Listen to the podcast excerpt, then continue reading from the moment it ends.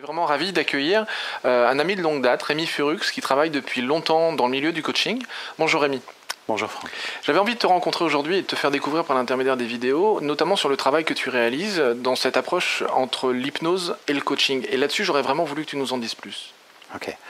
Donc pour moi, l'alliance entre hypnose et coaching était intéressante dans le sens où je voyais le coaching avec un fonctionnement purement cartésien, où on trouve très clair sur les stratégies à mettre en place pour dire d'atteindre des objectifs et dans des temps précis. Ce qui est différent après de tout le côté imaginaire de comment j'aimerais atteindre ça et dans l'idéal, comment j'aimerais me ressentir vis-à-vis d'une situation. Donc travailler sur l'aspect émotionnel en lien avec une imagerie ou en tout cas une représentation très précise avec du « tout est possible », comment je réagirais, qu'est-ce que je mettrais en place, dans l'idéal, et ensuite coller au terrain avec une stratégie précise pour atteindre des objectifs. Alors toi, tu avais commencé par du coaching au début. J'avais commencé d'abord par du coaching. Et c'est ensuite que tu t'es formé à l'hypnose. C'est ça. Sachant que l'hypnose, moi je la voyais plus comme un outil qui était quelque part d'amplification, d'optimisation quelque part. D'accord. Alors même que parfois il peut être présenté cet outil-là sous une forme thérapeutique. Alors j'en pressentais déjà l'avantage d'arriver à recréer de la solidité ou se remettre en contact avec des potentiels. Et je voyais plutôt sur l'aspect comment optimiser tout ça. Ouais, c'est vraiment quelque chose qui m'a... Et ça, en fait, ça t'est apparu dès que tu as fait la formation d'hypnose, hein, de ce que tu me racontais. C'est vraiment le fait de pouvoir associer tout ce que tu avais vu avec les différentes techniques ou technologies du coaching pour amplifier le phénomène. Mais cette idée-là, elle est apparue comment? Au tout début, j'ai commencé, hasard ou pas, j'ai déjà entendu parler de certains livres sur l'hypnose, dont certains d'ailleurs avec Milton Erickson.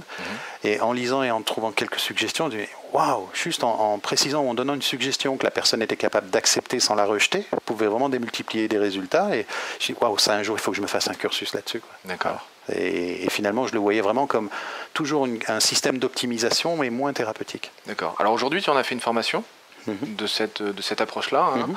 Comment tu l'appelles, cette formation? Je pourrais l'appeler de deux manières, en fait. Hypno-coaching, ça c'était la version sous laquelle je l'enseignais pendant 12 ans à l'IFHE, à l'époque. Maintenant, je parlerai plutôt de coaching évolutif, dans le sens où, au-delà de l'hypnose, tout outil qui permettrait l'optimisation, que ce soit la Gestalt, la systémique, l'analyse transactionnelle, la PNL, tout m'intéresse dans le sens d'aller optimiser des fonctionnements plutôt que seulement d'aller régler des difficultés. D'accord. Donc globalement, dans la formation que tu organises, il y a à la fois de l'hypnose, mais tous les autres outils dont tu parles? Oui, c'est ça, tout à fait. C'est-à-dire que le but est dans la formation de préciser que telle approche vient de la PNL, par exemple, ou telle approche vient de la systémique, ou telle approche vient de la communication non violente. Donc l'idée, c'est vraiment d'amener l'appartenance, c'est-à-dire d'où ça vient, sachant que ce n'est pas un cursus sur chacun de ces domaines-là, mais plutôt une approche en reprécisant les sources, avec la possibilité pour la personne de donner suite, en fonction de sa sensibilité, de se dire « Ah, j'aime bien cet outil plutôt que celui-ci ».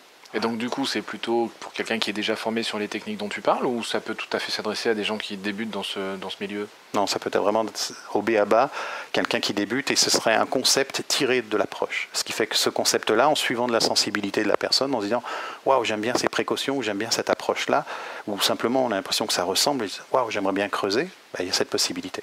Donc ce sera vraiment multi-approche, à chaque fois en précisant les sources, et après, liberté à la personne de donner suite. Super. Voilà. Merci Rémi. Moi, je vous encourage vraiment à en savoir un petit peu plus sur Rémi, notamment par l'intermédiaire de ton site internet, donc remifurux3w.remifurux.com. Et sur ce site, il y aura plein d'informations sur ce que tu fais, notamment cette formation-là. Donc moi, j'avais vraiment envie d'en parler. À bientôt. Merci à toi, merci à vous.